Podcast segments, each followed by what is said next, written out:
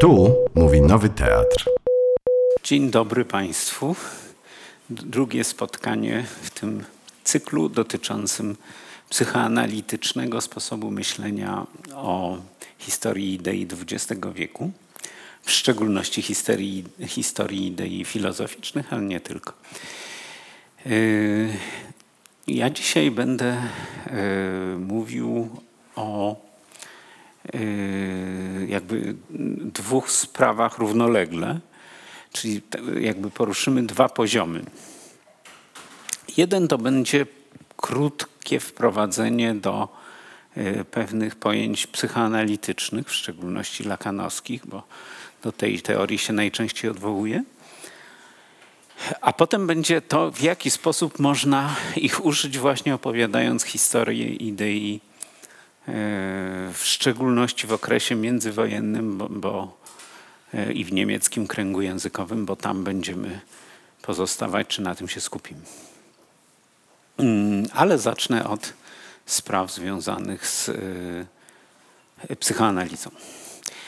Więc tak się w nowy sposób czuję, mając to, bo nigdy się jeszcze nie znalazłem na estradzie i nie miałem tak okazji takiego czegoś mieć, jak chodzę, ale to zwalnia ręce, a będę trochę rysował.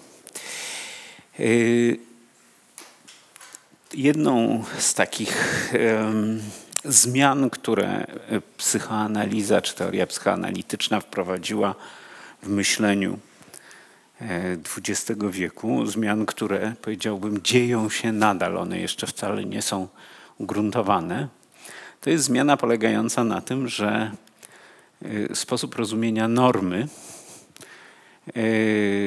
się niesłychanie rozluźnił albo w ogóle stał się, w szczególności jeśli mówimy o normie psychicznej, dość anachroniczny. Znaczy, cała koncepcja jeszcze freudowska opierała się na takiej tezie, że w gruncie rzeczy każdy człowiek jest jakiś w sensie struktury psychicznej. I że to, co nazywamy patologią albo problemami, albo nienormalnością psychiczną, to są tylko skrajne formy czy skrajne stany w stosunku do tego, co dotyczy prawie wszystkich ludzi, a właściwie wszystkich ludzi, to znaczy tego, że każdy ma jakąś strukturę psychiczną. No i ta struktura psychiczna, która dotyczy większości z ludzi, a więc większości zapewne z nas tu obecnych, to jest coś, co się nazywa neurotyczną strukturą psychiczną w psychoanalitycznym języku, czyli taka struktura, która rozwija się w wyniku no, takiego w miarę prawidłowego, w rozumieniu oczywiście psychoanalizy, rozwoju psychicznego,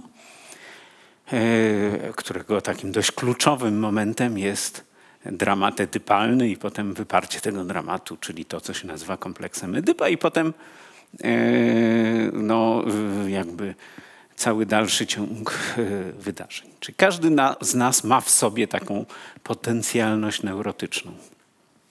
Oczywiście istnieją ludzie, którzy mają różne inne potencjalności, już tutaj nie będę akurat w tą sprawę wchodził głęboko.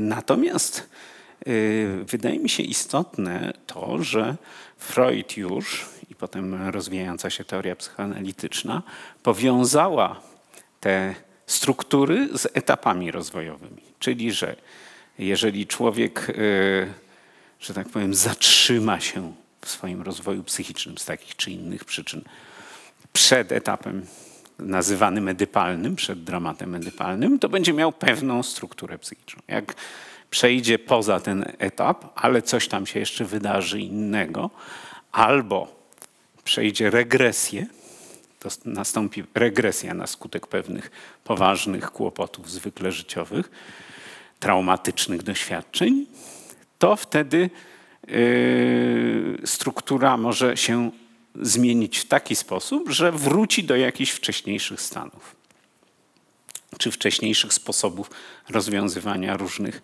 problemów czy reagowania na świat. I w tym sensie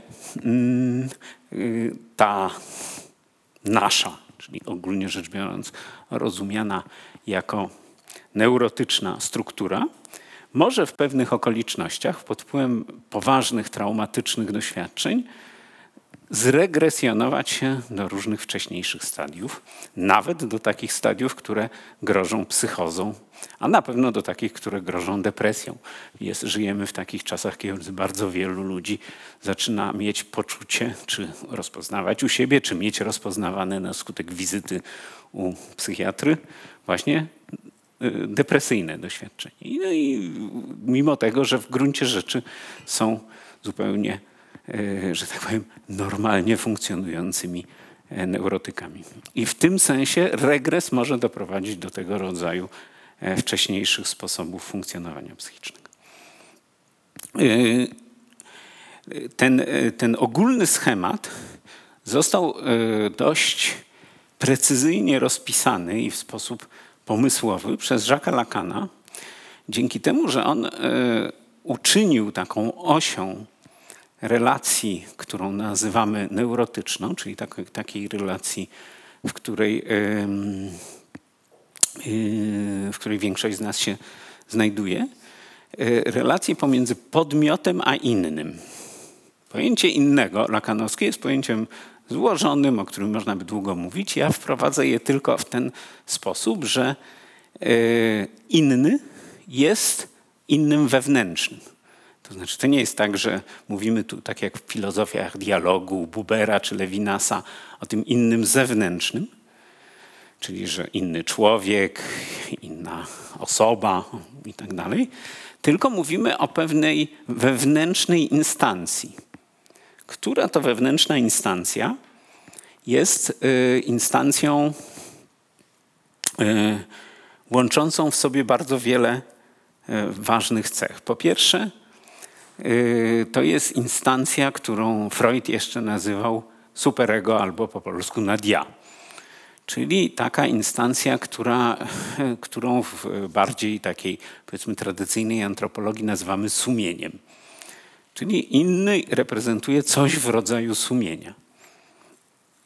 Inny jest też systemem językowym, czyli jest, ponieważ u Lacana E, e, nieświadomość ma strukturę języka i w ogóle struktura językowa jest fundamentalną strukturą, w której człowiek e, funkcjonuje i operuje, to inny jest jak gdyby całością tej struktury językowej. I w, w pewnym sensie on łączy ze sobą taką cechę bycia strukturą i bycia osobą. To znaczy, że czasami jawi się jako no, ten inny, w sensie taka E, instancja sumienia, a czasami jawi się właśnie bardziej jako ten system językowy, w którym podmiot sobie tam nawiguje, wypowiadając poszczególne zdania czy e, treści. E, I relacja z innym jest podstawową relacją, którą każda osoba, która przejdzie dramat edypalny, czyli mm, doświadczy tego, że pojawi się coś, co Lacan nazywa imieniem ojca e, albo takim prawem. E, ten, e, każda osoba, która przejdzie ten dramat, jak gdyby funkcjonuje w ramach tego, tego sposobu odczuwania. I teraz można powiedzieć, że modelowa sytuacja to jest taka sytuacja, w której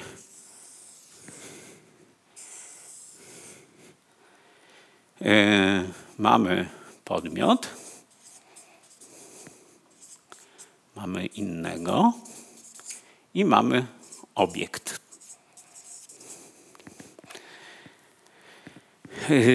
Obiekt reprezentuje podmiot dla innego, ale też obiekt jest, może być reprezentantem innego dla podmiotu.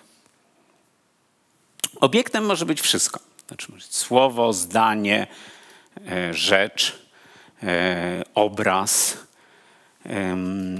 cokolwiek, co w ogóle e, jakkolwiek znaczy. Oczywiście obiektem może być też osoba w momencie, kiedy staje się przedmiotem naszego nie wiem, postrzegania, pożądania, pragnienia itd. itd. I tutaj y, dochodzimy do tego, y, co tak naprawdę wiąże ze sobą. Tu chyba możecie Państwo się jeszcze przenieść, żeby nie stać, bo tutaj są wolne miejsca.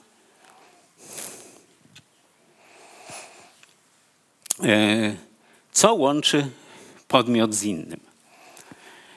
Podmiot z innym jest powiązany przez relację pragnienia tak to nazywa Lacan.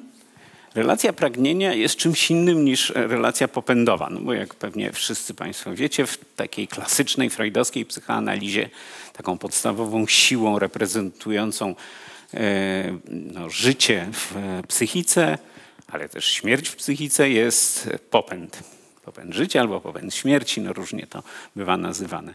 Natomiast, e, natomiast u Lacana popęd zamienia się w pragnienie. I pragnienie jest e, czymś, co jest, e, jest pragnieniem innego.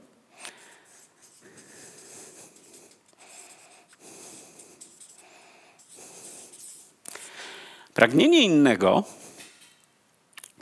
jest pragnieniem tego, żeby być przez innego pragnionym. Czyli E, to słowo pragnienie innego, Lacan lubił, lubił takie gry językowe czy gry słowne, to jest jednocześnie moje pragnienie jako podmiotu tego innego, to znaczy pragnę innego, ale tak naprawdę to jest pragnienie, które inny kieruje na mnie i chce, żeby on mnie pragnął. W takim bardzo zdroworozsądkowym i znowu klasycznie psychoanalitycznym sensie to jest to to, co małe dziecko, małe dziecko, nie już takie tam więcej niż półtora, dwa lata, ale takie zupełnie małe, kieruje wobec tej osoby opiekuńczej, co w większości kultur zwykle oznacza matkę. E, czyli takie pragnienie, żeby być przez nią pragnionym i żeby ona go obdarzała takim uczuciem, które znowu powiedziałbym w takiej klasycznej humanistyce określa się jako miłość. I to pragnienie powoduje, że e, podmiot podejmuje różne działania, żeby e, uzyskać tego rodzaju pragnienie innego, czyli żeby uzyskać tą, e, tą, no, tą właśnie relację z innym. Między innymi dostarcza różnych obiektów innemu, których ten inny w jego wyobrażeniu pragnie. I pod tym względem człowiek jest niezwykle plastyczną istotą. Tutaj Lacan e, e, wielokrotnie zauważył, zresztą zauważył to już Freud, że człowiek, który rodzi się przedwcześnie, e, ze względu na to, że anatomicznie ma dużą głowę i w związku z tym musi się urodzić, zanim jest jeszcze właściwie zdolny do samodzielnego życia, nie ma ukształtowanego systemu instynktownego y, y, nadawania znaczenia.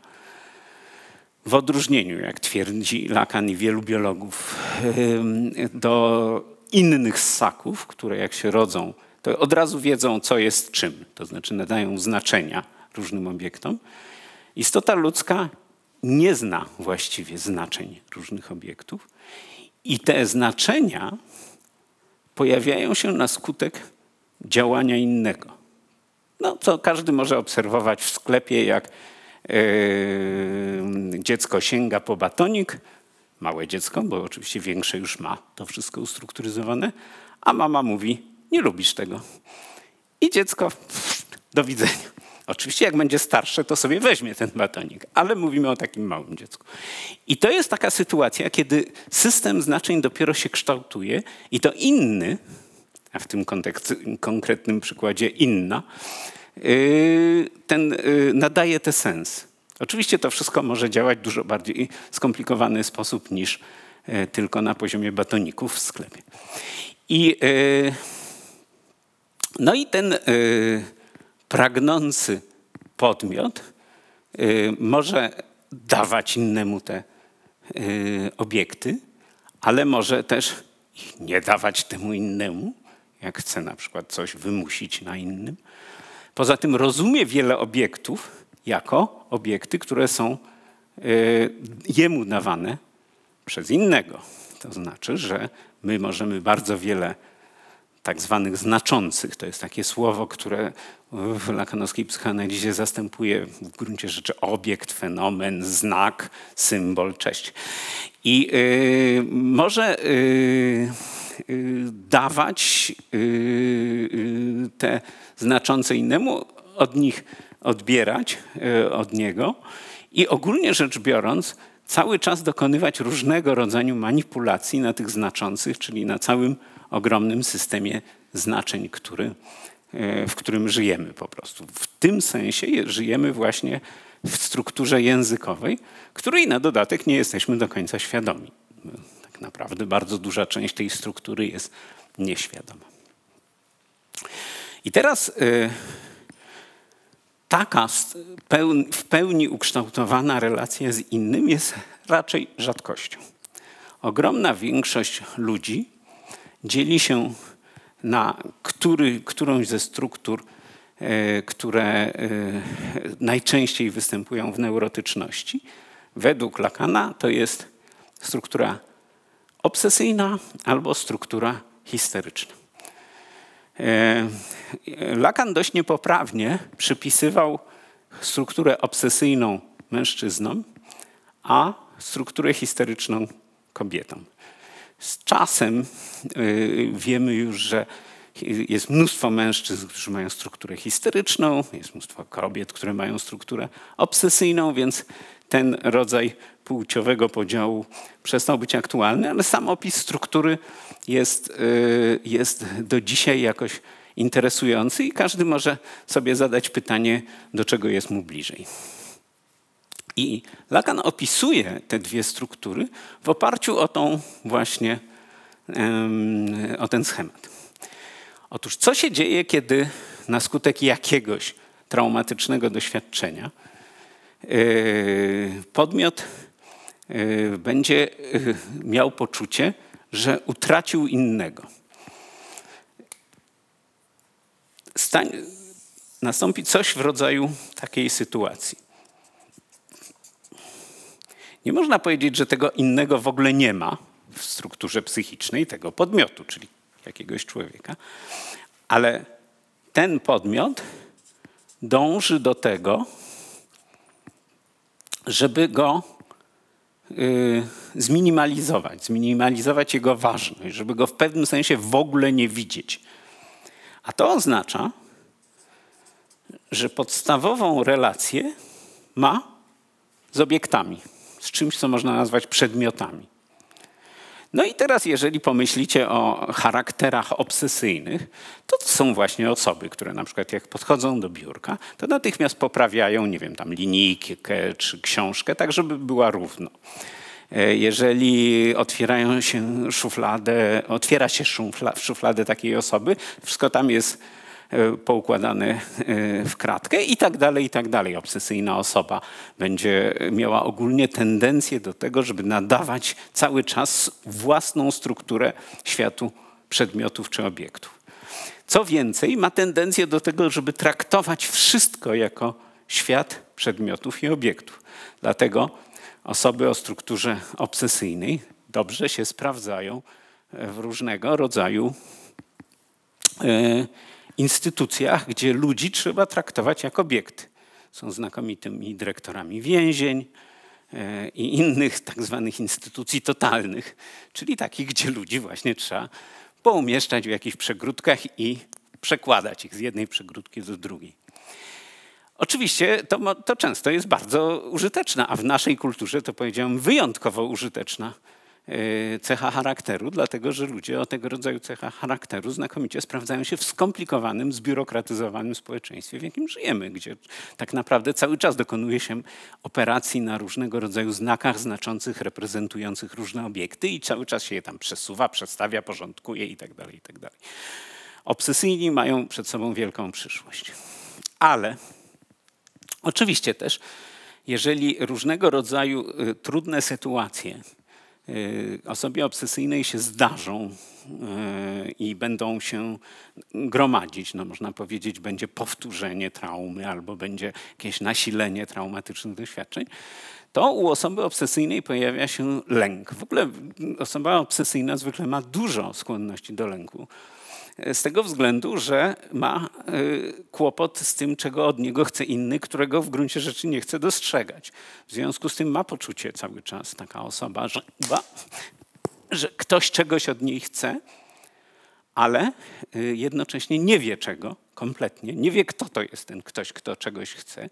I w związku z tym ma cały czas poczucie, że no, nie spełnia oczekiwań czegoś, jakiejś instancji, jest cały czas nie w porządku.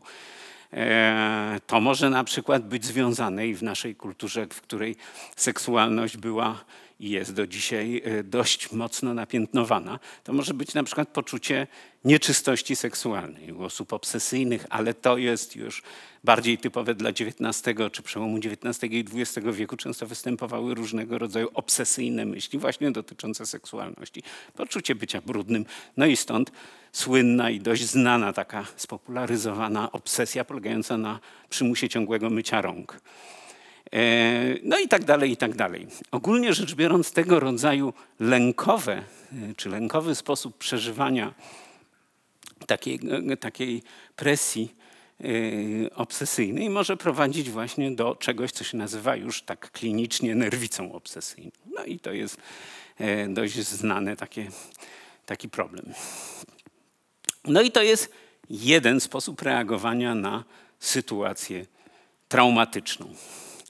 E, osoby obsesyjne, szczególnie jeżeli ich e, te, to traumatyczne doświadczenie będzie się pogłębiało w taki czy inny sposób, e, z tego lęku mogą mieć tendencję do myślenia, że owszem, jest jakiś inny, ale to jest inny zagrażający. I wtedy mogą zacząć rozwijać coś, co się nazywa urojeniami prześladowczymi, a w takim bardziej zmedykalizowanym psychiatrycznym języku paranoją.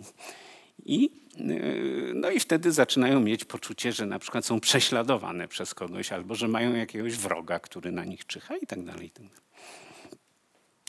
no i to jest jedna struktura. A teraz druga struktura. Druga struktura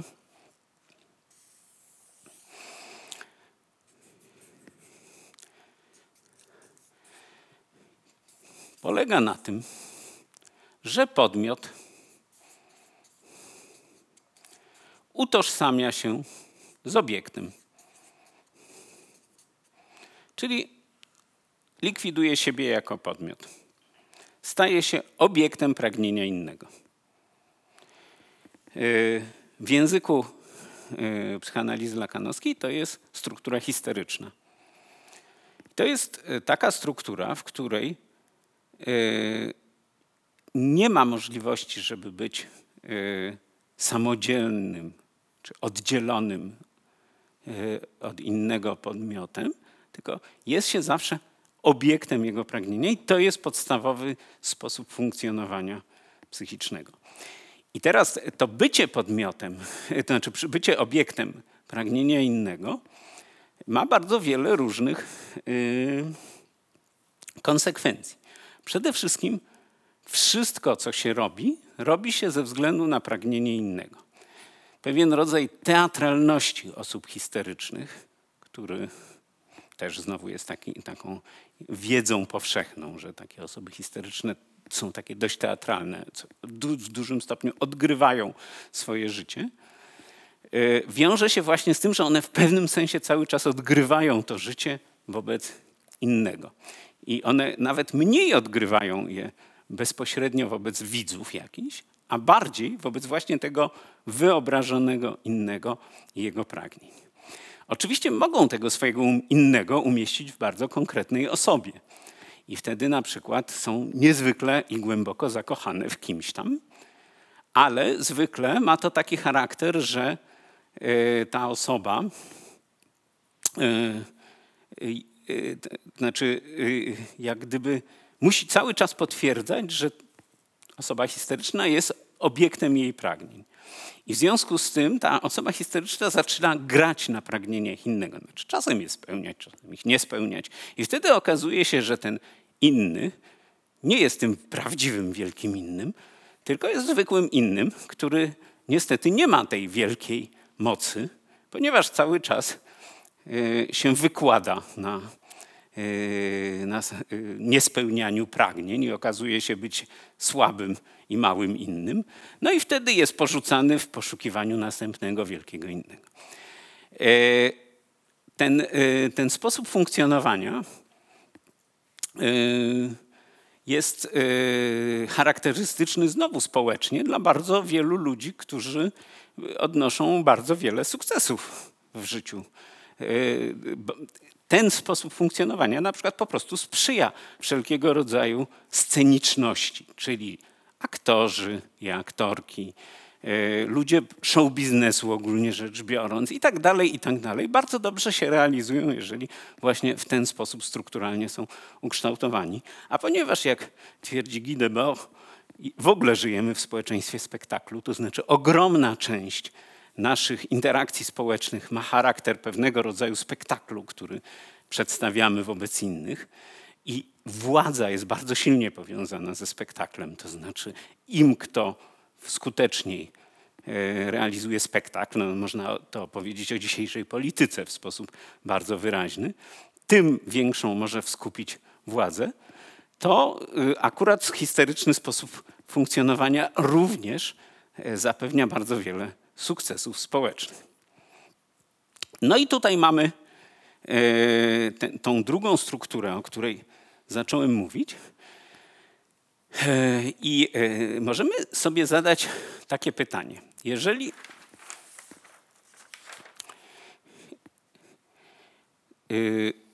Mieliśmy taką sytuację, że kultura europejska XIX wieku, kultura mieszczańska, bo to była kultura mieszczaństwa w, swojej, w jego pełni, trochę o tym ostatnio mówiłem, e, była w pewnym sensie takim podmiotem połączonym z innym. Innym był szeroko rozumiany porządek mieszczańskich wartości, e, rytuałów, praktyk społecznych, i tak dalej, i tak dalej. Języków oczywiście, którymi się opisywało te wszystkie e, zjawiska, e, urządzeń czy dyspozytywów. To jest takie pojęcie, które na pewno część z Państwa zna, ale je trochę przybliżę. To dyspozytywy czy urządzenia to są, to wymyślili filozofowie czy myśliciele francuskiego poststrukturalizmu. I to jest takie połączenie bardzo różnych obiektów właśnie, które stworzą strukturę pozwalającą realizować się pewnym e, społecznym instytucjom czy pragnieniom. I e, to, co jest ciekawe w tej koncepcji, to, że one tworzą, e, że, że są połączeniem e, tekstów, praktyk, dzieł sztuki, E, instancji religijnych, technologii, no, rzeczywistych obiektów, maszyn itd., tak itd. Tak Na przykład kolonializm jest takim urządzeniem. Europejczycy mniej więcej od XVI wieku, XV-XVI wieku zaczęli rozwijać pewnego rodzaju urządzenie, które składało się z bardzo wielu różnych elementów. Zaczynając od pewnych tekstów, które nadawały sens w ogóle temu, żeby gdzieś płynąć i coś podbijać przez praktyki ekonomiczne, na przykład porywanie mieszkańców Afryki, wywożenie ich do Ameryki, a potem przywożenie bawełny do Anglii, no i tak dalej, i tak dalej. Y, przez technologię, która to wszystko umożliwiała, to znaczy statki, armaty i tak dalej. I to wszystko w ciągu tam czterech wieków, do XIX wieku mniej więcej, stało się niezwykle skomplikowanym, e, ale właśnie urządzeniem, które produkowało efekt, jakim był, była kolonialna ekspansja Europy na cały świat. I można powiedzieć, że, że yy, ten porządek kolonializmu, yy, po raz pierwszy on został nazwany przez Edwarda Saida w takiej książce Orientalizm, który, w której on opisał właśnie tą strukturę jako przede wszystkim dotyczącą świata no, dawnego świata arabskiego przede wszystkim, yy, czyli Orientu, ale to się daje, jak wiadomo, ze studiów postkolonialnych rozszerzać w wielu bardzo różnych kierunkach. Yy, ten, yy, ten system, można powiedzieć, innym europejskiego podmiotu. To znaczy, że cały ten system, który w XIX wieku kulminował no, podziałem świata pomiędzy europejskie mocarstwa, był pewnego rodzaju innym, regulującym, urządzającym e, sposób funkcjonowania europejskich społeczeństw. No i teraz, tak jak też o tym mówiłem ostatnio, jednym z efektów Wielkiej Wojny, czyli I wojny światowej, było to, że w co najmniej trzech, a pewnie większej ilości społeczeństw, takich kluczowych dla kultury europejskich podmiotów, ten inny się po prostu rozsypał. To znaczy, jak gdyby cały dotychczasowy porządek świata został fundamentalnie naruszony. Rozumienie tego, co jest dobre, co jest złe, co ludzie powinni robić, czego nie powinni, gdzie jest góra, gdzie dół, e, jak wygląda życie, jak powinna wyglądać śmierć i tak dalej, i tak dalej. Wszystko to poszło w diabły. No i na tą, o tym też mówiłem ostatnio, mówiłem też i polecałem taką książkę Miudrisa Ecksteinsta Święto Wiosny, która została napisana na podstawie listów żołnierzy, a właściwie głównie oficerów, bo oczywiście ci mieli tendencję do tego, żeby pisać piękne listy e, z I wojny światowej. E, głównie to są listy oficerów angielskich i e, kanadyjskich, a, ale też sporo francuskich i niemieckich. I ta korespondencja krok po kroku pokazuje właśnie to, jak ten, z jednej strony, jak ogromnie trwały i bardzo potężny był ten system kulturowy, czy system wyobrażeń, imaginarium, zwać to można system symboliczny, który trzymał w ogóle tych ludzi w warunkach, które były kompletnie nie do zniesienia w gruncie rzeczy, to znaczy tego, czym był front I wojny światowej, a z drugiej strony, jak on się rozpadał stopniowo. No i symptomatycznie y, ten rozpad odnotowywali y, na przykład już w trakcie trwania wojny dadaiści, którzy zaczęli jakby przenosić ten rozpad na strukturę języka. Ale, ale tak naprawdę ten, ta katastrofa dotychczasowego porządku symbolicznego zaczęła się po wojnie. I jeżeli to doświadczenie wojny rozumie się przez taką metaforę, i teraz przechodzimy do historii idei. Zostawiamy samą, że tak powiem, opowieść o teorii psychoanalitycznej i przechodzimy do historii idei, ale będziemy korzystać z teorii psychoanalitycznej do tego, żeby opowiadać tę historię idei. Więc jeżeli będziemy rozumieć ten rozpad jako utratę jakiegoś bardzo ważnego obiektu. No a utrata innego to jest dla każdego podmiotu doświadczenie traumatyczne. E, najczęściej doświadczamy tego tracąc no, kogoś bardzo bliskiego, ale można też powiedzieć, że taki wspólny podmiot kulturowy, jakim jest, e, jakim jest e, pewien, no, pewien porządek właśnie funkcjonujący ludzie jako wspólnota w tym porządku, kiedy ten porządek traci, doświadcza też czegoś w rodzaju fundamentalnej utraty, czyli wchodzi w proces, no właśnie, normalnie, jakby powiedział Freud, czy zgodnie z porządkiem rzeczy, wchodzi w proces żałoby. No i tutaj mamy różne stadia żałoby, które e, e, polegają na tym, że stopniowo rozpoznaje się fakt, że się utraciło coś, kogoś, co jest nieprawdopodobnie cenne. Najpierw się zaprzecza, potem się wybucha gniewem, potem się e, rezygnuje i ogólnie rzecz biorąc samemu się do jakiegoś stopnia umiera, no a potem stopniowo się zaczyna odżywać. Mniej więcej tak to przebiega. Ale e, jak tenże Freud e, rozpoznał to w takim swoim eseju Żałoba i melancholia, może być tak, że sam, sam moment zaprzeczenia utracie zdominuje reakcję podmiotu i ten podmiot wtedy nie będzie miał takiego odczucia, że naprawdę coś stracił do końca. I wtedy następuje taki moment, kiedy z jednej strony te wszystkie okropne uczucia, o których mówiłem, czyli tam, nie wiem, złość, żal, poczucie rezygnacji, rozpacz i tak dalej, osamotnienie, y, są bardzo silnie skumulowane, ale z drugiej strony one nie mają obiektu, przestają, nie wiadomo o co chodzi.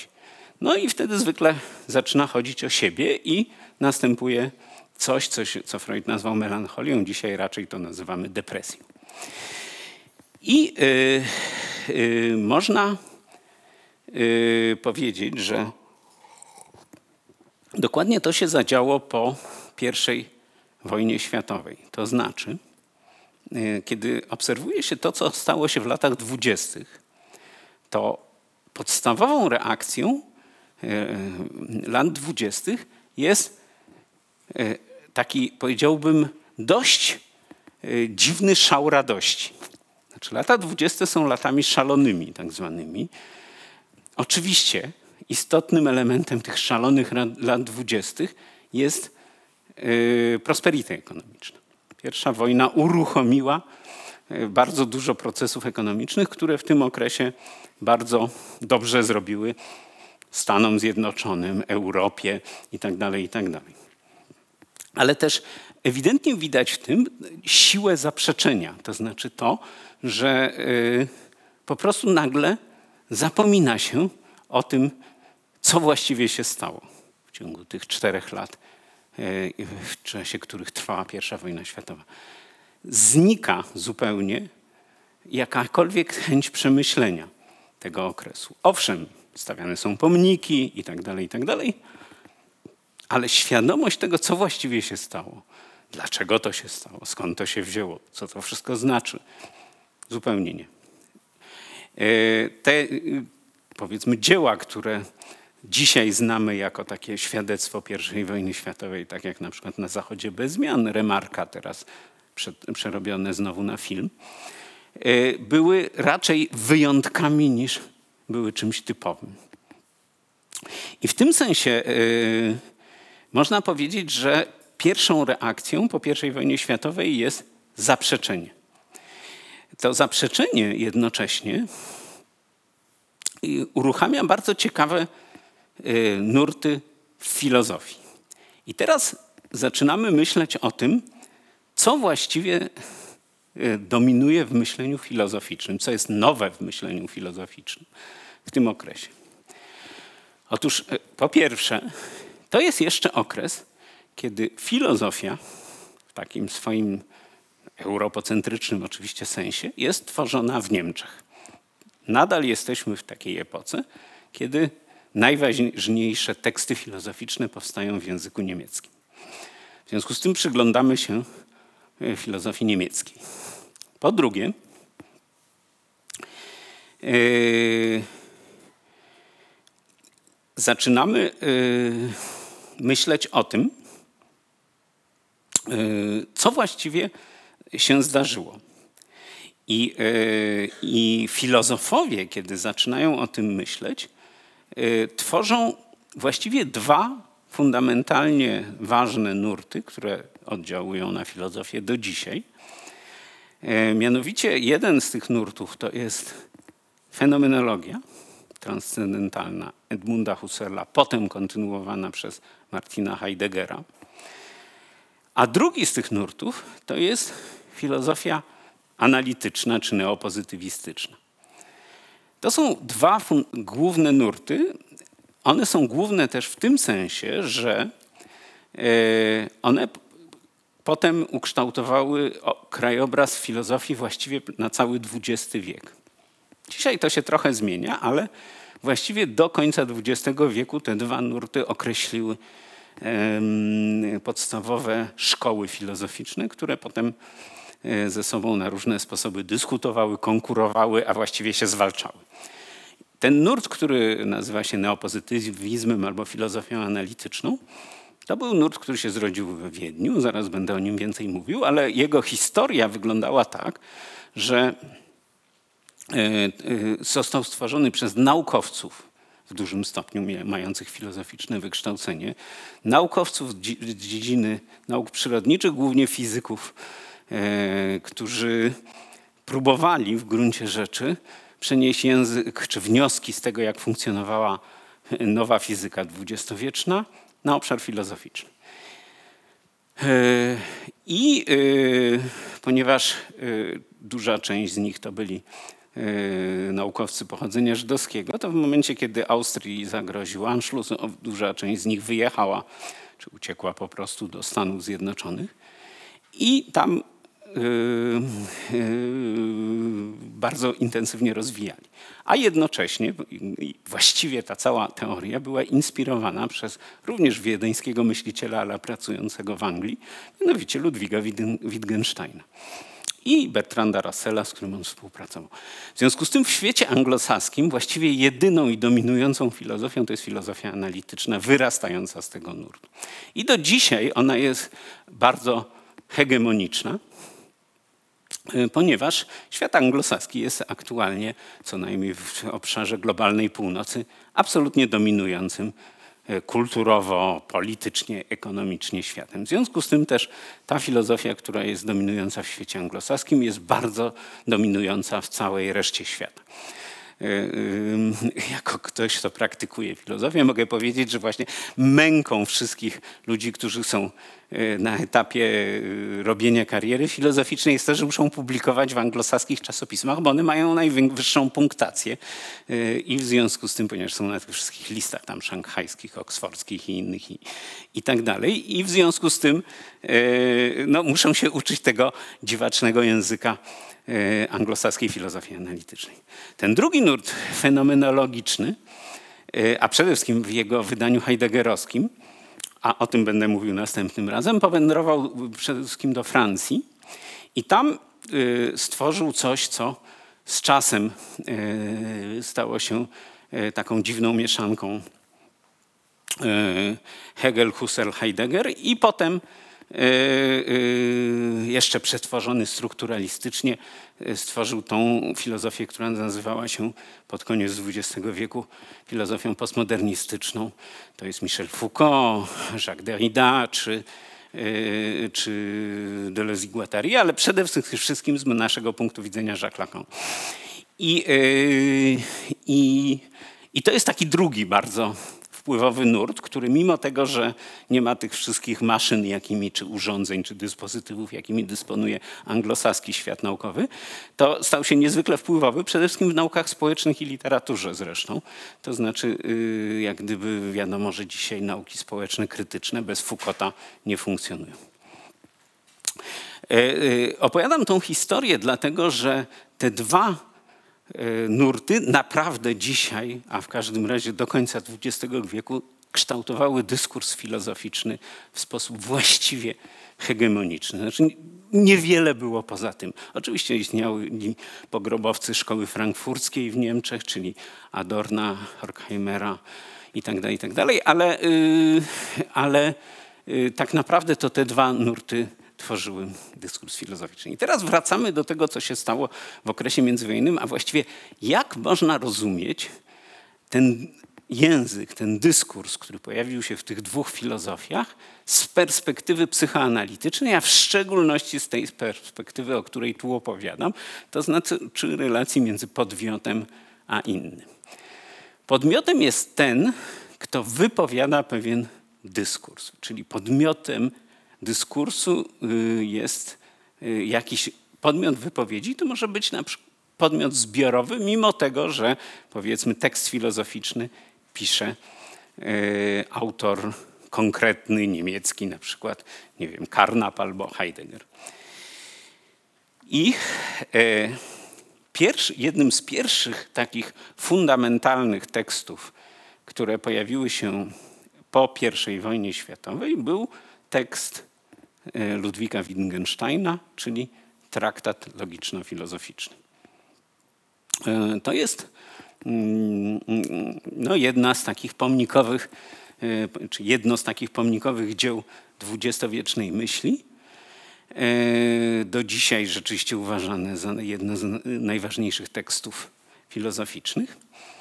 E, co ciekawe, sam Wittgenstein był żołnierzem frontowym. Był po prostu kimś, kto doświadczył tego doświadczenia, o którym mówię, tyle.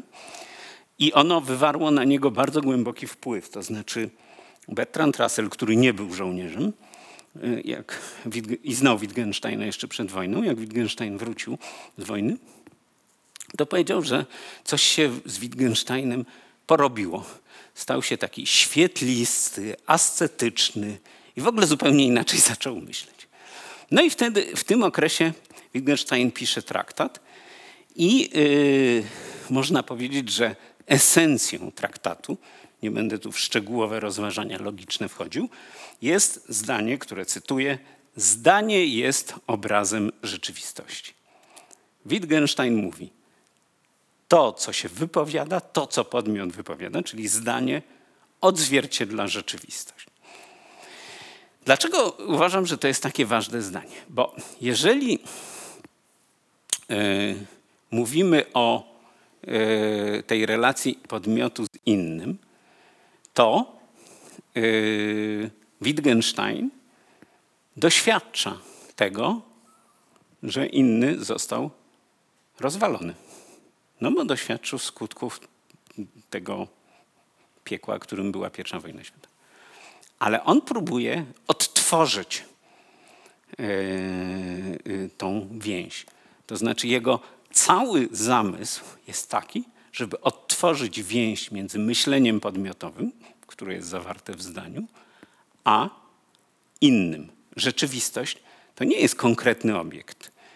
To jest wszystko, czyli jakby całość systemu. Czyli jak Wittgenstein mówi, zdanie jest obrazem rzeczywistości, to mówi, istnieje ta więź. Ta więź jest prawdziwa. I to jest w formie takiej asercji, to znaczy to jest po prostu kazanie. On mówi, tak jest, macie w to wierzyć. A potem bardzo rozwija, jak jest, to znaczy bardzo uszczegóławia to. Yy, czyli można powiedzieć, że reakcją, pierwszą reakcją na tą, yy, na tą sytuację utraty innego, katastrofy porządku kulturowego, w którym się znalazła Europa, była próba odbudowania tej więzi. Ale traktat był bardzo y, y, dyskutowany i analizowany w, w, w kole wiedeńskim. I y, tam on ewoluował, to znaczy myślenie, które tutaj e, Wittgenstein prezentuje, jakby takie odbudowującego innego, zaczęło ewoluować. Zaczęło ewoluować w dwóch kierunkach. Po pierwsze, i to jest jedna z bardzo silnie wyrażonych cech filozofii neopozytywistycznej, zaczęło ewoluować w kierunku druzgocącej krytyki metafizyki, czyli wszystkiego, co jest filozofią, która nie jest zdaniem odzwierciedlającym fakty. E, między innymi na przykład już Ludwik Wittgenstein zapisuje takie zdanie. Tezy i pytania, jakie formułowano w kwestiach filozoficznych, są w większości niefałszywe, a niedorzeczne. Skądinąd ciekawe jest to, że polskie słowo niedorzeczne oznacza, że one nie prowadzą do rzeczy. Czyli właśnie dokładnie zdania filozofii nie prowadzą do rzeczy, do obiektów. Podobnie pisze Rudolf Carnap.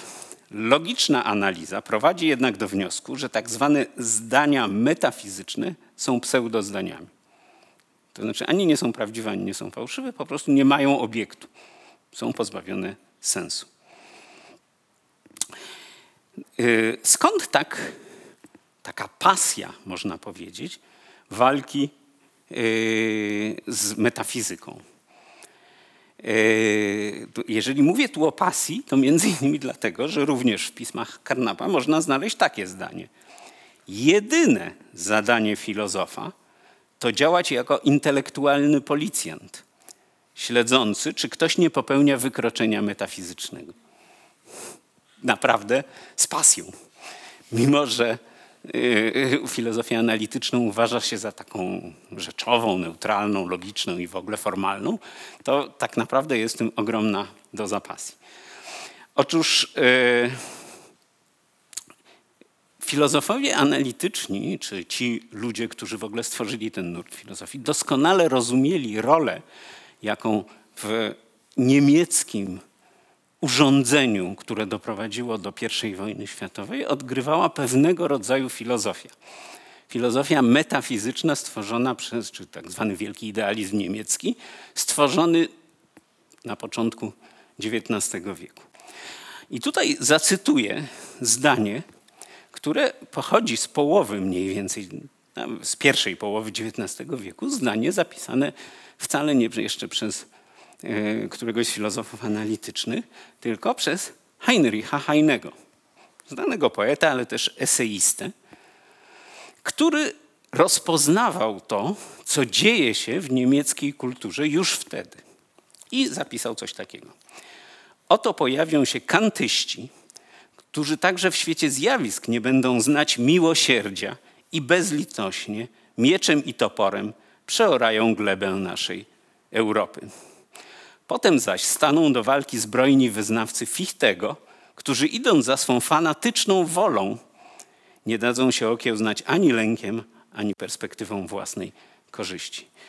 I ten cytat jest dłuższy, ja tylko wybrałem dwa zdania, pokazujące, jak w idealistycznej filozofii niemieckiej, bo oczywiście Kant, Fichte, Schelling i tak dalej, a potem Schopenhauer, Nietzsche, jest taka linia specyficznego idealizmu, w którym wola, duch, e, stwarzanie rzeczywistości odgrywa nieprawdopodobną rolę. I to się stało w pewnym sensie też ideologią niemiecką.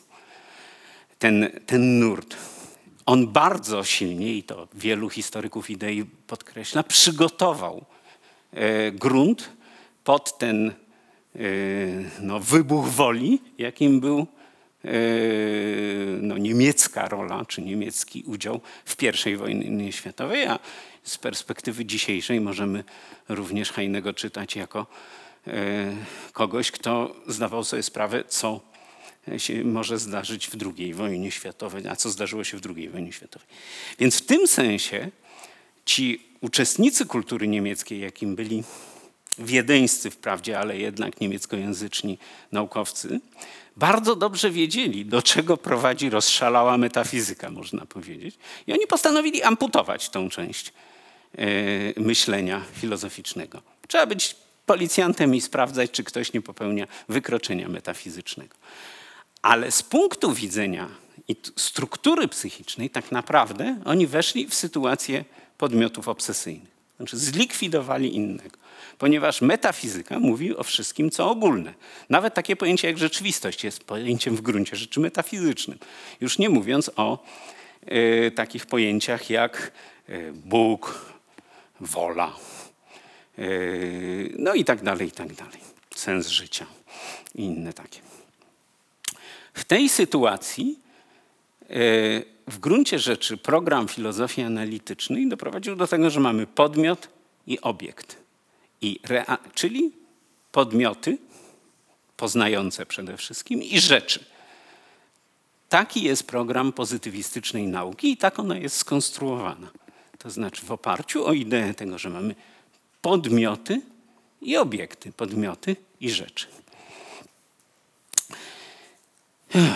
Ponieważ gadam już strasznie długo, to muszę trochę przyspieszyć.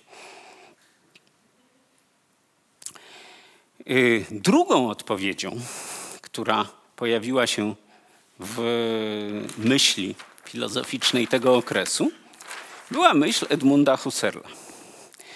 Y, Edmund Husserl odpowiedź swoją na y, pierwszą wojnę światową i wielki kryzys, który akurat w Niemczech był po prostu dramatyczną wojną domową po I wojnie światowej,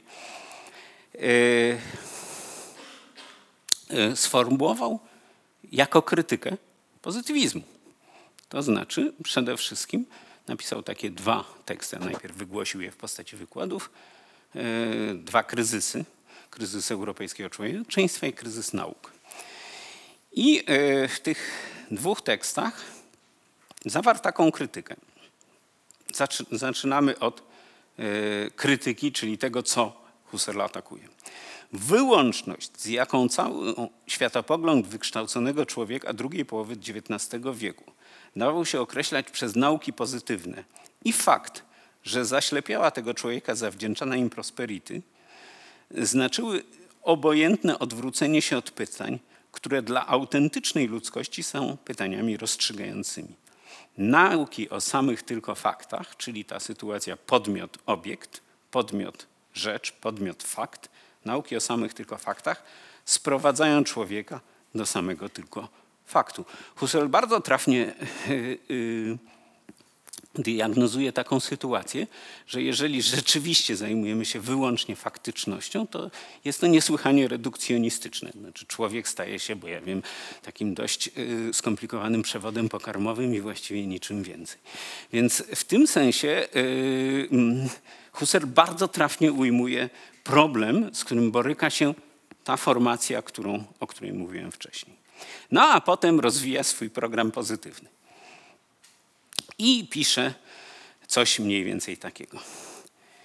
Oto w ludziach antyku, bo jak to zwykle Niemcy uwielbia wracać do Grecji starożytnej, oto w ludziach antyku ujmuje nas podporządkowanie całego życia filozofii, ona zaś to wyższe widzenie świata, wolne od więzów, mitów i w ogóle tradycji, absolutnie bezzałożeniowa, uniwersalna wiedza dotycząca świata i człowieka, rozpoznająca tkwiący w samym świecie rozum i teologię oraz najwyższą zasadę świata Boga.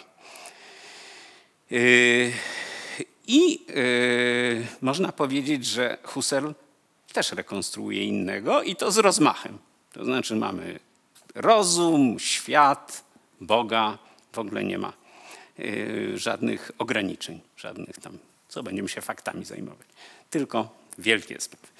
No i teraz y, y, dokonuje następnie Husserl niezwykle chytrej, czy chytrego odwrócenia. Mianowicie następnie pisze, problem, dodam jeszcze, że ten Bóg Husserla nie ma nic wspólnego z Bogiem, z Bogiem religii, w szczególności religii katolickiej, czy religii protestanckiej, czy religii żydowskiej. To w ogóle nie jest żaden monoteistyczny Bóg, to jest Bóg jako Bóg, tak zwany Bóg filozofów, czyli rozum przede wszystkim.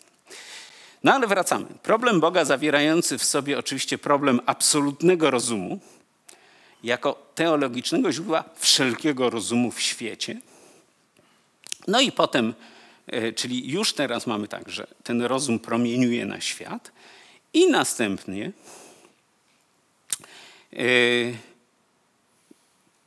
Husserl mówi, że musimy y, my, filozofowie, y, rozpoznać ten rozum, ponieważ jesteśmy w naszym filozofowaniu, to znowu cytuję, jakże moglibyśmy na to nie zważać, funkcjonariuszami ludzkości.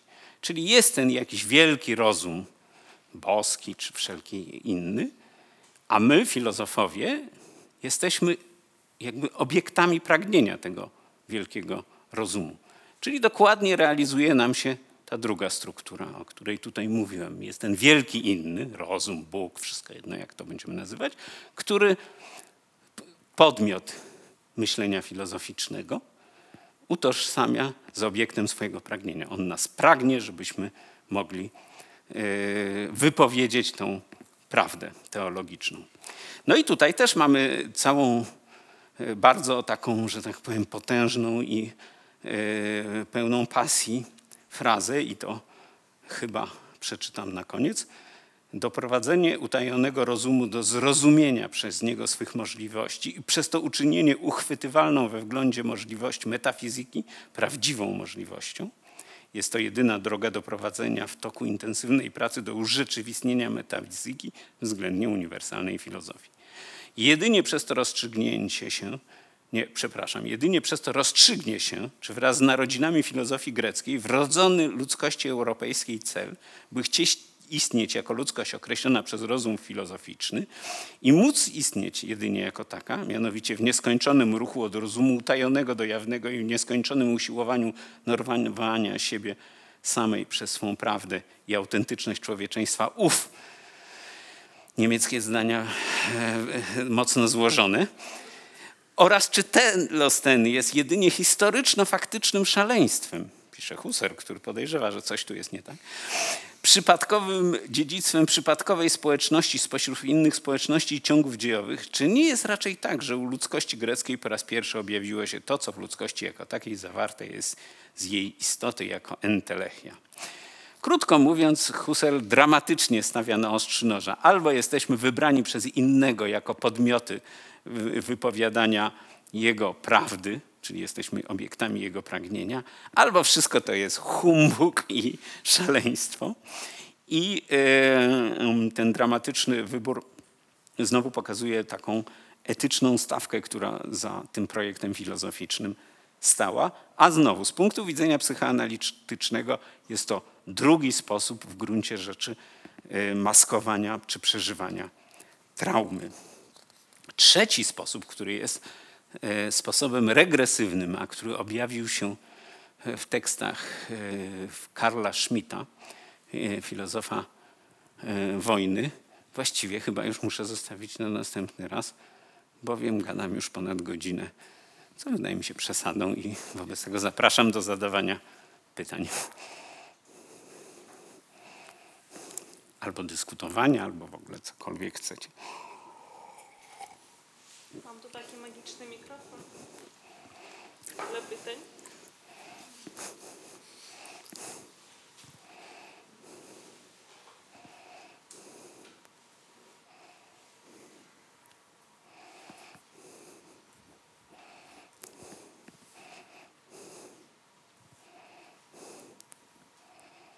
No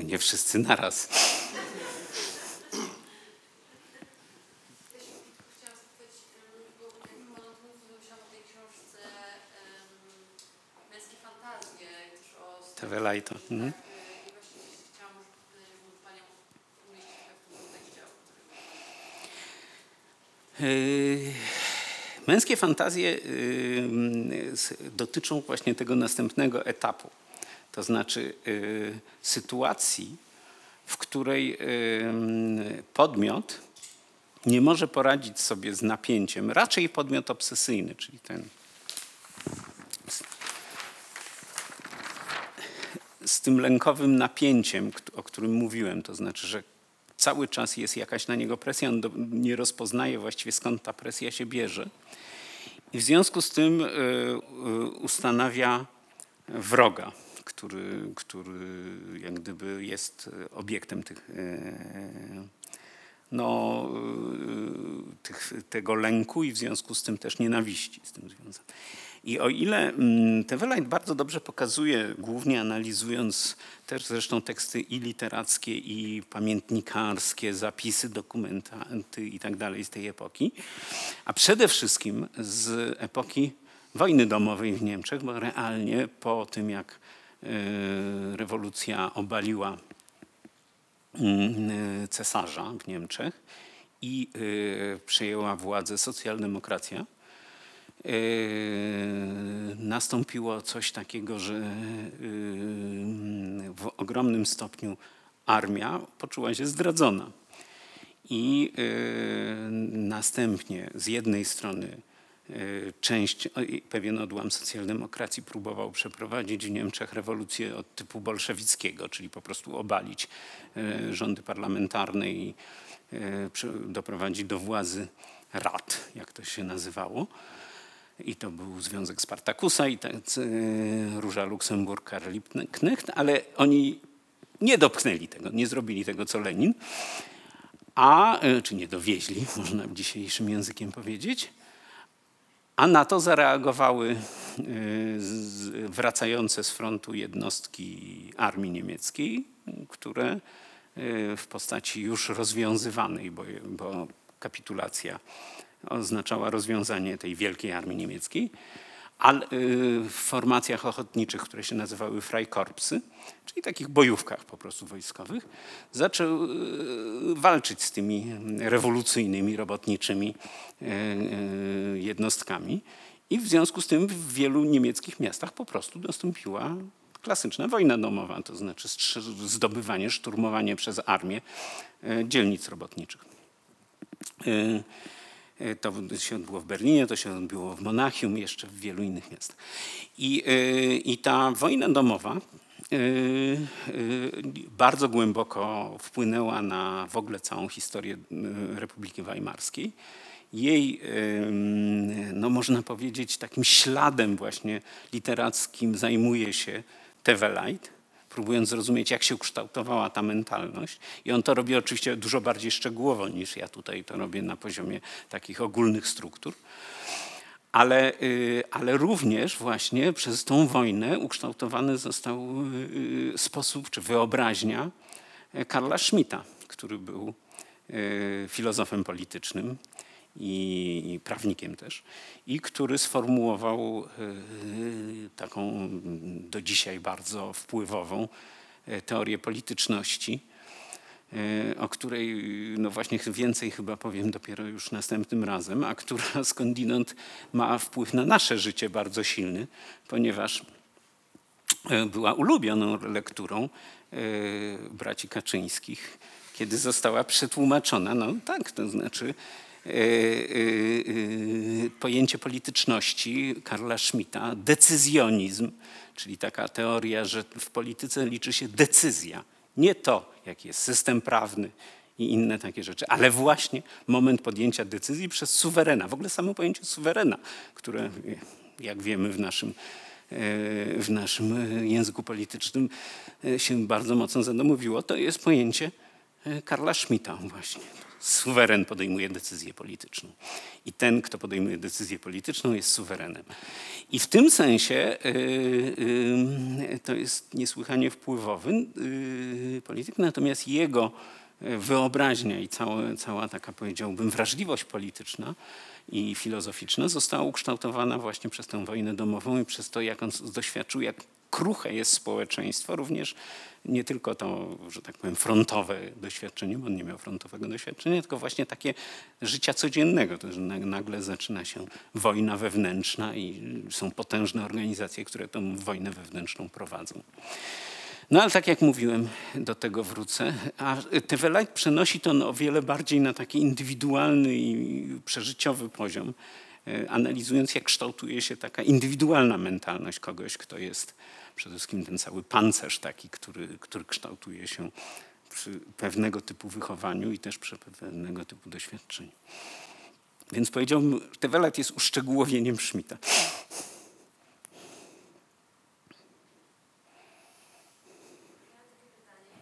Przepraszam, Tylko mikrofon. Ale tak. Niestety. Bo oni potem chcą y, y, to spisać. To bardzo... Pytanie zostanie spisane. Ja mam krótkie pytanie. Jak brzmi takie zdanie metafizyczne? Ale które zdanie metafizyczne? Takie w ogóle przykładowo, gdyby pan mógł skonstruować. hmm? Tak, na przykład y, bycie jawi się w prześwicie. To jest Heideggera zdanie. Albo, ale to jest też zdanie w gruncie rzeczy metafizyczne, to, które ja zacytowałem z Wittgensteina, mimo że on się okropnie odżegnywał od y, metafizyki, ale to zdanie, zdanie jest obrazem rzeczywistości, to jest zdanie metafizyczne, no bo właściwie co to jest rzeczywistość? Rzeczywistość to jest pojęcie, to nie jest e, coś, co, co, czego możemy empirycznie doświadczyć.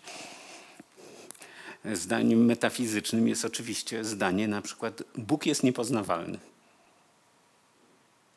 To jest zdanie będące metafizyczne, będące fundamentem wszelkich teologii negatywnych, czyli takich teologii, które mówią o Bogu nie można powiedzieć niczego pozytywnego, w sensie pozytywnego nie w sensie oceny, tylko że y, przypisujemy mu pewną cechę czy atrybut.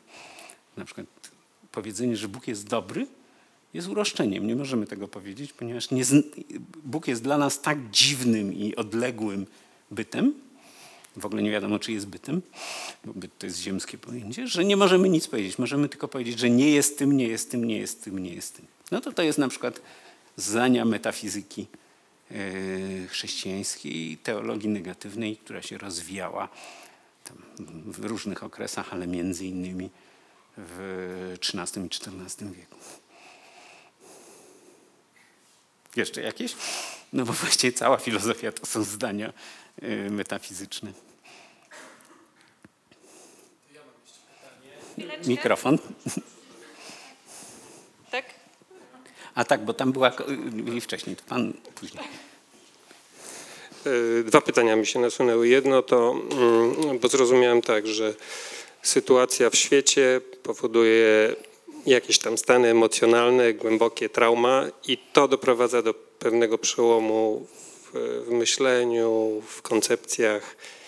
To, co pan zarysował, te dwa nurty filozofii się e, rozwijają. Yy, Tak sobie pomyślałem o tym, co w historii w Europie yy, uważamy za wydarzenia traumatyczne i przyszła mi do głowy mm, wojna 30-letnia, która była paręset lat wcześniej i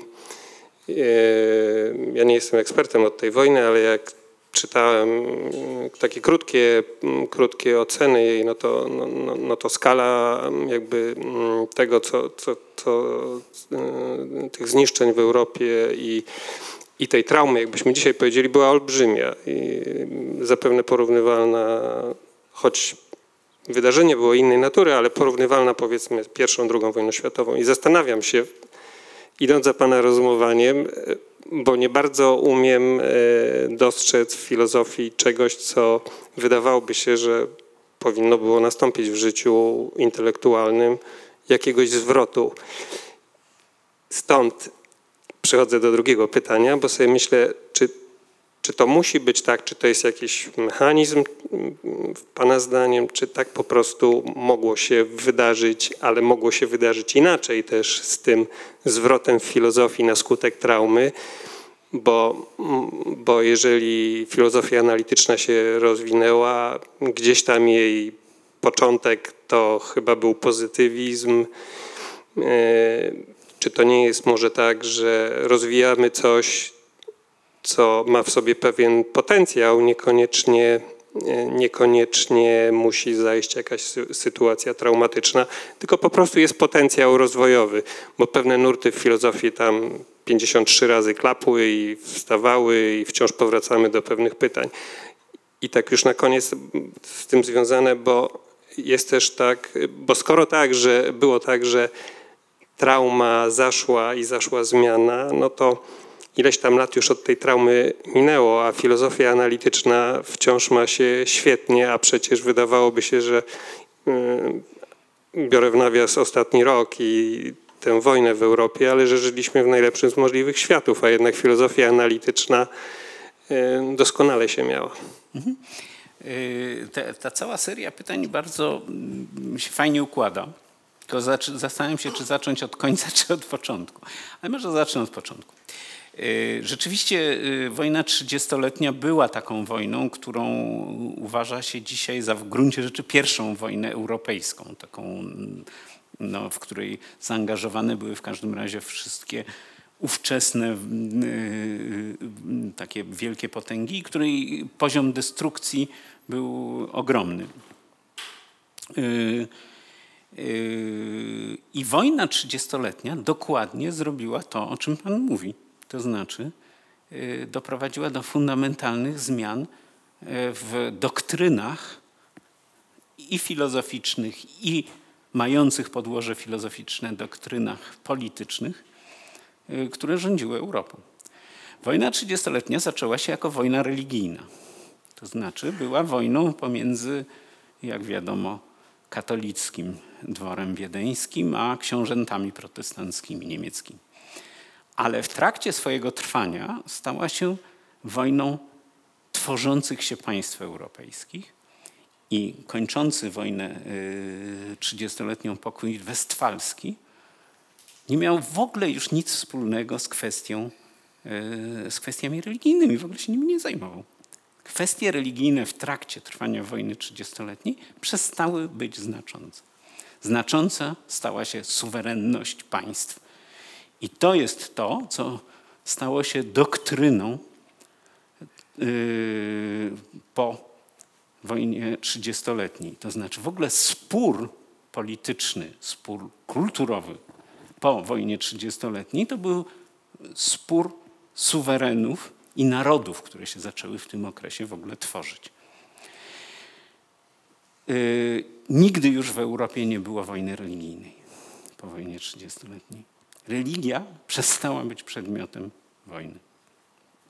To była fundamentalna zmiana, można powiedzieć filozoficzna, dlatego że oczywiście religia tak rozumiana, jak ją e, się rozumie e, e, z perspektywy filozoficznej, jest pewną filozofią. Ale miało to też skutki zupełnie bezpośrednio filozoficzne. Cześć chłopie. Mianowicie, jak wiadomo, René Descartes, czyli Kartezjusz, był, poza tym, że był matematykiem i filozofem porządnie wykształconym w filozofii scholastycznej, był też żołnierzem, a właściwie oficerem. I w dużym stopniu medytacje kartezjańskie, które, y, znaczy nie medytacje kartezjańskie, tylko medytacje o filozofii pierwszej, medytacje Kartezjusza, powstały w czasie, kiedy jego regiment zimował w jakichś koszarach w Niemczech i on siedział przy kominku i rozmyślał. I zapis tego jest w tych medytacjach. A to jest fundujące y, dzieło nowożytnej filozofii europejskiej.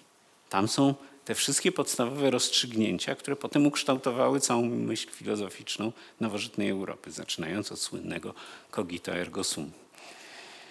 I w tym sensie nie tylko, że e, trauma wojny 30-letniej e, no, zmieniła jakby horyzont taki kulturowo-polityczny, ale ona zmieniła też filozofię, znaczy wpłynęła na powstanie nowego nurtu filozoficznego. I teraz zadając pytanie, znaczy wracając do tego pana pytania, które jak rozumiem ma trochę taki polemiczny charakter, do jakiego stopnia to trauma, do jakiego stopnia po prostu pewien potencjał rozwojowy tkwiący.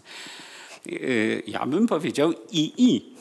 To znaczy trauma nigdy nie zdarza się w, y, dla podmiotowym polu albo dla pewnego podmiotu, który nie ma pewnego już systemu symbolicznego. A mówiąc tak bardziej po ludzku, y, każda historyczna wspólnota, która doświadcza jakiejś traumy, ma oczywiście pewien system pojęć, pewną filozofię, pewne doświadczenia, pewną, pewne doktryny, które w niej są obecne i które wpływają na jej funkcjonowanie. Ale to, które nurty, które e, jakby z doktryny, które sposoby myślenia wezmą górę w którym momencie, a które ulegną właściwie zanikowi, zależy w dużym stopniu od tego, jakie będą te warunki, tylko nie takie w bardzo konkretnym sensie warunki materialne, tylko właśnie pewnego rodzaju warunki e, kształtowania się traumatycznego tego, tego świata, w którym te doktryny funkcjonują. Po wojnie 30-letniej filozofia scholastyczna faktycznie zanikła jako problem, jako obszar, w którym się rozpatruje problemy, chociaż była nauczana i do dzisiaj jest nauczana w wielu uniwersytetach. E, Ale po prostu jej nie ma w Polsce, w Lublinie. E, I no. I, e, i, w- I to było efektem wojny 30-letniej w dużym stopniu. Tego, że w ogóle kwestie religijne przestały być problemem, który, na który tak naprawdę obchodził ludzi. A przed wojną 30-letnią jeszcze obchodził obchodził w sensie właśnie powiedziałbym politycznym wspólnotę, bo oczywiście indywidualna religijność i w ogóle wpływ religii jeszcze trwa do dzisiaj, ale nie w tym sensie, żeby ludzie prowadzili wojnę, o, a w każdym razie w Europie, o kwestie religijne. I, y, i w tym sensie y, mm, y, te, te, te potencjały, które tkwią w różnego rodzaju doktrynach, zawsze funkcjonują w pewnym kontekście. Siła, moim zdaniem, filozofii analitycznej, czy właściwie wyrastających z niej różnych nurtów, wynika w dużym stopniu, że ona genialnie pasuje do systemu kapitalistycznego. To znaczy, że jest jednocześnie ten, ta doktryna podmiot i towar jest, e, jest doktryną, która świetnie e, funkcjonuje w takim systemie kapitalistycznym, jakim on jest dzisiaj. I w związku z tym, mimo tego, że powstała na skutek, a może dzisiaj wielu krytyków nowożytności mówi, że w ogóle cała nowożytność jest traumatyczna. To znaczy, że to jest w ogóle epoka permanentnej traumy, bo ponieważ wszystko się cały czas zmienia i w ogóle ludzie nie mogą się przyzwyczaić do świata, w którym żyją, no to w związku z tym to jest w ogóle permanentne y, doświadczenie traumatyczne i ta redukcja obsesyjna, o której tutaj mówię, jest związana właśnie z tym, że kapitalizm nowożytny jest znakomicie w sensie teoretycznym wyrażony w tym rodzaju filozofii, a już w szczególności w tym wydaniu, w którym on funkcjonuje w świecie anglosaskim. Notabene filozofia analityczna nie ma się wcale dobrze. To znaczy, o ile y, wyrosła z niej bardzo fajna gałąź, ale to jest gałąź nauki po prostu, czyli kognitywizm, o, ty, o tyle same problemy filozoficzne, największy przedstawiciel w Polsce e, filozofii analitycznej, Jan Woleński, wrócił z ostatniego kongresu filozofii analitycznej gdzieś w Ameryce i powiedział, o Jezu, znaczy chyba nie powiedział o Jezu, no coś takiego powiedział w każdym razie. E, To już się, zrobiło takie jałowe, a to jest naprawdę ktoś, kto doktrynalnie jest związany z filozofią analityczną. Więc yy, sama ta filozofia moim zdaniem doszła do jakiegoś swojego apogeum. Oczywiście ona ma mnóstwo ciekawych i, i, i rzeczy, które się nam zdarzyły, fascynujących, ale, yy, ale no, pewnie idzie czas na jakąś inną. Zresztą podobnie się stało z postmodernizmem czy poststrukturalizmem. Umarli ci wszyscy wielcy poststrukturaliści i teraz już nie ma poststrukturalizmu, skończył się. Więc no, więc, yy, więc prawdopodobnie czekamy na jakąś nową filozofię, która będzie odzwierciedlać to, co się teraz dzieje, wszystkie traumy naszego świata. Tu chyba pan. Ja chciałbym jeszcze wrócić do tego podziału e, struktur e, na histeryczną i obsesyjną E, i zastanawiam się, bo wydaje mi się, że- teraz raczej nie myśli się w takich czarno-białych trochę podziałach E, i czy sam Lacan, albo może ktoś po Lacanie e, w jakiś sposób rozbijał ten podział, albo wręcz łączył jakoś hybrydowy, bo jestem w stanie sobie wyobrazić, że na przykład niektóre osoby są w stanie się zlokalizować jako obsesyjne i histeryczne. Pełna zgoda. Yy, Tak naprawdę czyste typy są tylko narzędziem no, takiego myślenia, yy, które mm, pozwala yy, no, bardziej rozumieć na przykład pewien aspekt funkcjonowania. Tak naprawdę yy, nawet tacy dość ortodoksyjni lakanowscy psychoanalitycy godzą się z tym twierdzeniem, że, no, że człowiek jest mieszanką różnych y, struktur i że, tak, że raczej jest kwestia tego, które z nich przeważają w funkcjonowaniu.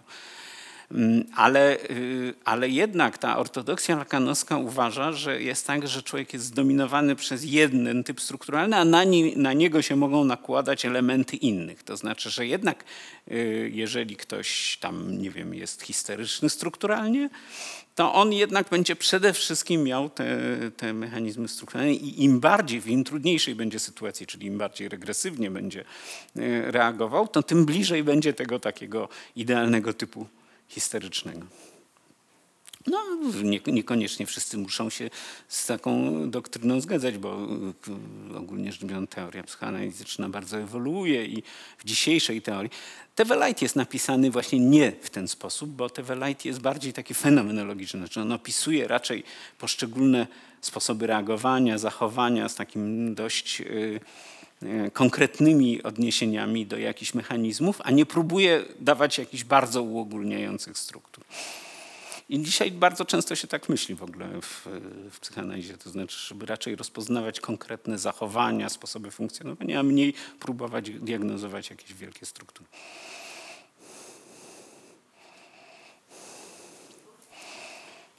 Dobry wieczór. Um, fajnie pan naszkicował um, trochę relacje pomiędzy właśnie tym lakanowskim um, podziałem na podmiot i inny. Ale tak myślałem o e, fenomenologii i jakby dalszych jej postulatach, e, takich epistemologicznych. I tak sobie myślę, e, że no nie znam aż tak dobrze Lakana i, i tego podziału, ale mi bardziej pasuje, że to nie brzmi, mi, nie wygląda mi do końca tak, jakby próbowali odbudować innego, ale trochę jakby próbowali sobie poradzić bez niego, trochę jakby skupili się na samym podmiocie i to jakby widać dość mocno właśnie w tej epistemologii, że właśnie próbujemy sobie poradzić bez jakichś zewnętrznych źródeł pewnej wiedzy i tak dalej, tylko że opieramy jakieś swoje przesłanki na własnych jakichś przeżyciach. Um, I i tak, i, i też no właśnie nie wiem, czy to jest takie mm, skupienie się w 100% na podmiocie i takie wyrzeczenie, takie, co pan też powiedział, że jak jedną z takich pierwszych reakcji jest e, negacja, że w ogóle e, jakaś utrata nastąpiła. A czy to jest właśnie może też to drugie, taka właśnie bardziej histeryczna e, reakcja na całą tą, jakby to nazwać, śmierć superego, nie wiem, śmierć Boga e, w, według niczego i tak dalej. Um, Ale u kogo jest taki u fenomenologii, o, o szkoły fenomenologicznej. I mnie ciekawi po prostu, jak, jak, czy dobrze jakoś rozumuję, czy to jakoś... No tak, te, to znaczy zaczynając znowu od końca, to rzeczywiście y, ja bym powiedział, y, fenomenologia jest w sensie strukturalnym taką histeryczną reakcją na tą utratę pewnego innego, czy tego paradygmatu kulturowego, czy, y, czy śmierć Boga, jakkolwiek to by nazwać. Ale zgadzam się z tym Pana spostrzeżeniem, że fenomenologia w swojej epistemologii, a szczególnie husserlowska fenomenologia we wczesnym okresie, to znaczy tym bliższym 1900 roku, kiedy Husserl pisze jeszcze e, badania logiczne, a potem ideę fenomenologii, jest do jakiegoś stopnia obsesyjna. To znaczy, bo to jest taka sytuacja, gdzie podmiot transcendentalny zajmuje się fenomenami, czyli jest, no już tutaj tego innego nie mamy, mamy podmiot i mamy obiekty. I y, tylko, że Husserl bardzo ewoluował. To znaczy, że o ile na początku on był bardzo bliski w gruncie rzeczy logikom i takiemu Fregemu i całej tej tradycji, z której też filozofia analityczna wyrosła w gruncie rzeczy. To znaczy Frege jest ojcem, założycielem tego, tych różnych nurtów. O tyle, o tyle kiedy pisał w 30 latach te dwa kryzysy, czy też najpierw je wygłosił, potem one zostały spisane, to jest jednak 30 lat pomiędzy tym okresem, kiedy on je pisze, badania logiczne, a tym okresem, kiedy e, pisze czy wygłasza te wykłady, e, dwa o kryzysie on już z, w ogromnym stopniu y, próbował ratować innego, ja bym powiedział. To znaczy, ten, jak się czyta kryzysy, tam cały czas jest taki akcent na to, że istnieje pewien telos, sens ogólny, rozum światowy i że my, filozofowie, musimy być jego przedstawicielami i go jeszcze raz pobudzić, obudzić, odtworzyć i tak dalej, i tak dalej. Także tu jest bardzo duża e, droga, którą pokonał w ogóle Husserl w swoim sposobie myślenia. Jeszcze jedno takie małe e. A jeżeli chodzi o Heideggera i dalszą jakąś po prostu rozwój szkoły fenomenologicznej, to jakby pan to właśnie usadowił tak w O Heideggerze będę opowiadał następnym razem. Dobrze, rozumiem, dziękuję.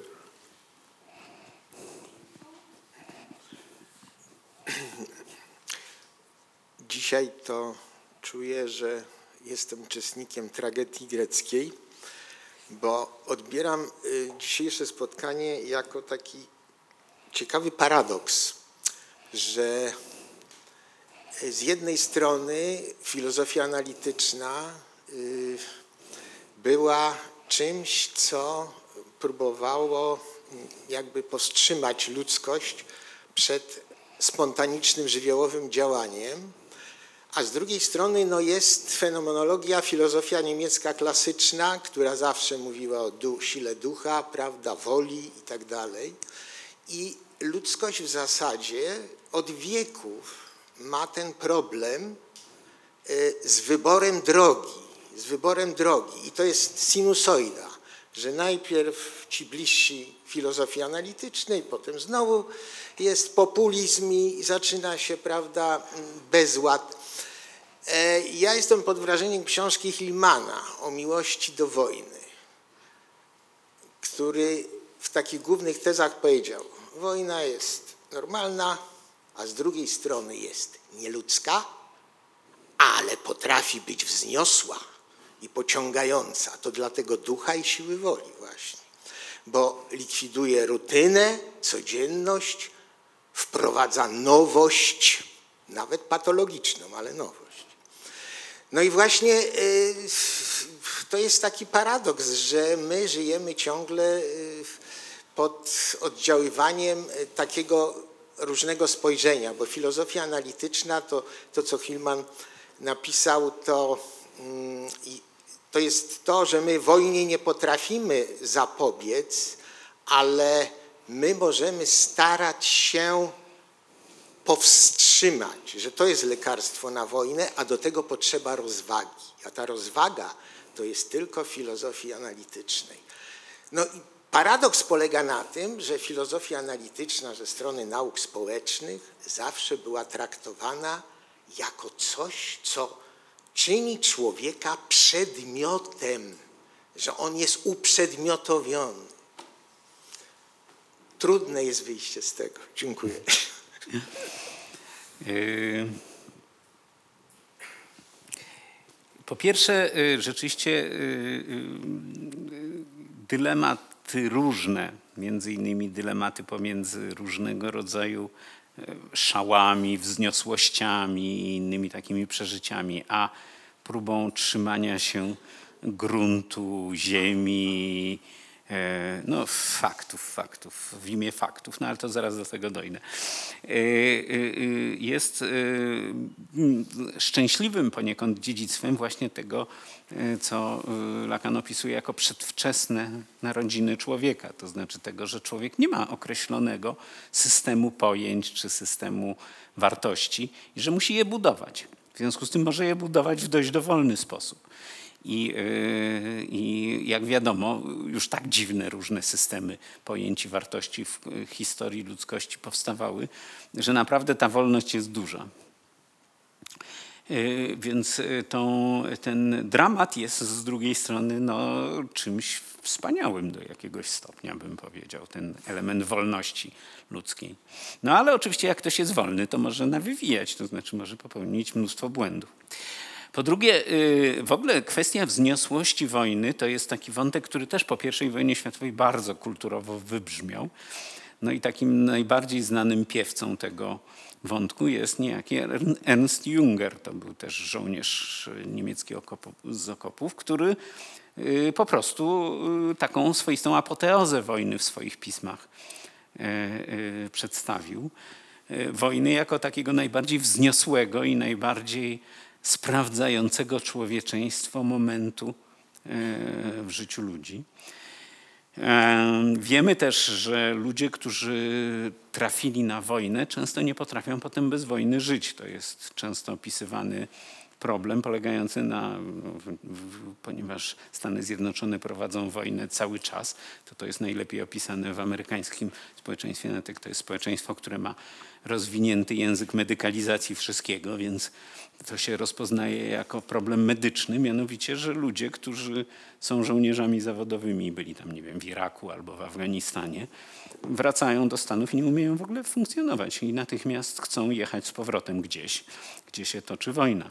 Znaczy prawdopodobnie człowiek, i to jest ten medyczny sposób opowiedzenia tej historii, się głęboko uzależnia od pewnego poziomu napięcia, adrenaliny, zagrożeń itd., itd. Tak jak hazardziści się uzależniają od hazardu, tak człowiek może się uzależnić od tego, tego rodzaju bodźców, które, które przynosi ze sobą wojna. Natomiast no, a jest jeszcze to, o czym Pan mówi, że rutyna życia codziennego, gdzie człowiek musi cały czas się ścigać i jest tym szczurem w młynku, jak to często ludzie nazywają, to znaczy w tym takim kołowrocie, zostaje przez wojnę rozerwana zupełnie. Człowiek staje się elementem jakiegoś zespołu, wykonuje rozkazy, nie ponosi właściwie żadnej odpowiedzialności. Natomiast jeśli chodzi o to, czy filozofia analityczna nie sprzyja wojny, no nie zgodziłbym się z tym, dlatego że jak każda inna filozofia może być świetnie wykorzystana, bo w gruncie rzeczy wojny prowadzone przez państwa XIX-wieczne, szczególnie wojny kolonialne, były bardzo często naukowo i pozytywistycznie uzasadniane.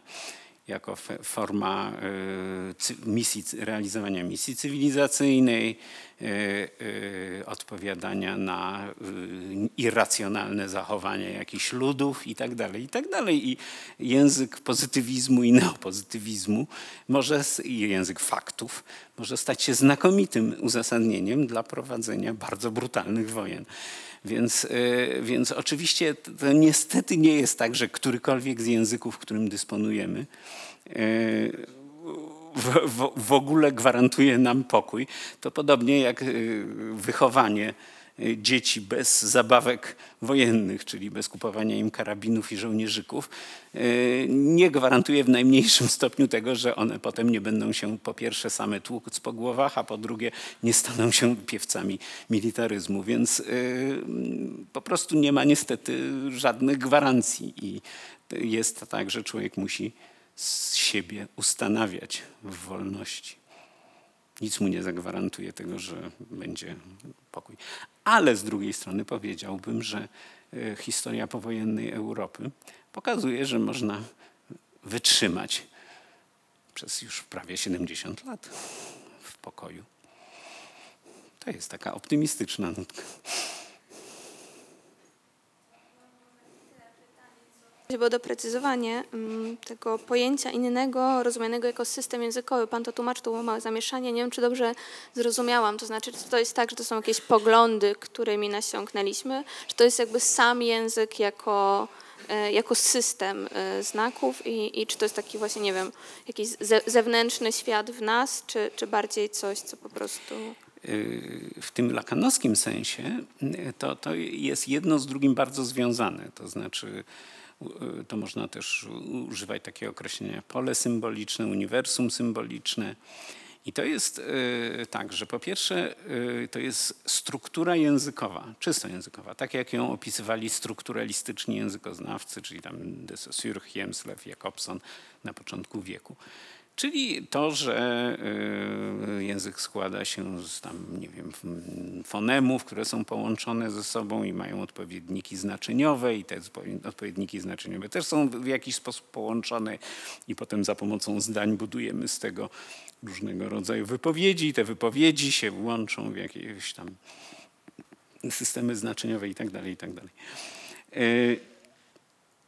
Y, ale y, z czasem ten, ten, ten obraz ewoluował i dzisiaj jest bardzo fajne i użyteczne pojęcie niejakiego Charlesa Taylora, takiego kanadyjskiego filozofa, który napisał małą książeczkę wydaną po polsku e, Imaginaria społeczna, ona się chyba nazywa, Charles Taylor. y, która mówi o tym, że wszyscy funkcjonujemy w ramach takich imaginariów, czyli pewnego rodzaju wyobrażonych struktur, które mają charakter językowy, ale które poza językiem e, niosą w sobie sposób wartościowania świata, czyli pewną taką ramę etyczną. I w związku z tym na przykład, y, jeżeli w polskim języku pojawia się słowo Żyd, to to nie jest słowo neutralne tak naprawdę. Ono natychmiast niesie ze sobą całą masę skojarzeń, obrazów, opowieści, narracji, które uruchamiają się, a też odczuć, bo to bardzo często jest też reakcja emocjonalna, które uruchamiają się właśnie dlatego, że pojawiło się samo to słowo. I potem no, jest wiele różnych e, takich słów, które w ten sposób, właściwie każde, takie, każde słowo z, tego, z tej całej struktury tak działa. To znaczy, że ma swoje miejsce i uruchamia serię kolejnych. I, I to jest, y, y, można powiedzieć, takie imaginarium albo struktura językowa, czy pole językowe, czy uniwersum językowe. Natomiast y, to upodmiotowienie tego wynika z tego, że w lakanowskiej teorii nigdy żaden podmiot nie obcuje z innym bezpośrednio. Zawsze przez pewne znaczące reprezentacje, czyli najczęściej takie czy inne formy wypowiedzi. Przy czym obraz też jest wypowiedzią i to można bardzo łatwo zilustrować. Ja z waszego punktu widzenia jestem wykładowcą. Ja nie jestem na przykład ojcem albo nie jestem pacjentem czegokolwiek, tylko jestem wykładowcą. To jest pewien sposób mnie widzenia, czyli ja jako podmiot jestem rep- reprezentowany przez takie słowo, pojęcie, który, które jest wykładowcą. Wy z mojego punktu widzenia jesteście, no powiedzmy, słuchaczami wykładu. Ja nie mam zielonego pojęcia, kim wy jesteście poza tym. I, e, i w związku z tym e, wy jesteście jako podmioty reprezentowani wobec mnie przez pewien, pewne pojęcie, słowo znaczący, jakim jest słuchacz wykładu. Czyli nasza relacja aktualnie w tym momencie rozgrywa się w ten sposób. Wy jesteście dla mnie innym, który jest reprezentowany przez znaczący słuchacz wykładu, ja jestem dla was reprezentowany przez znaczący wykładowca. W tym sensie yy, wielki inny to jest, są wszystkie możliwe reprezentacje. Czyli jeżeli na przykład ja bym spróbował sobie wyobrazić wszystkie możliwe znaczenia, jakie ogólnie rzecz biorąc każdy człowiek, który istnieje na świecie może mieć, to to będzie wielki inny. I mniej więcej tak się robi to utożsamienie no, takiej osobowego charakteru wielkiego innego z systemem językowym.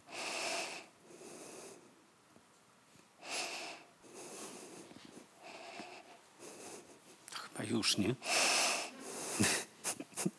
No to już.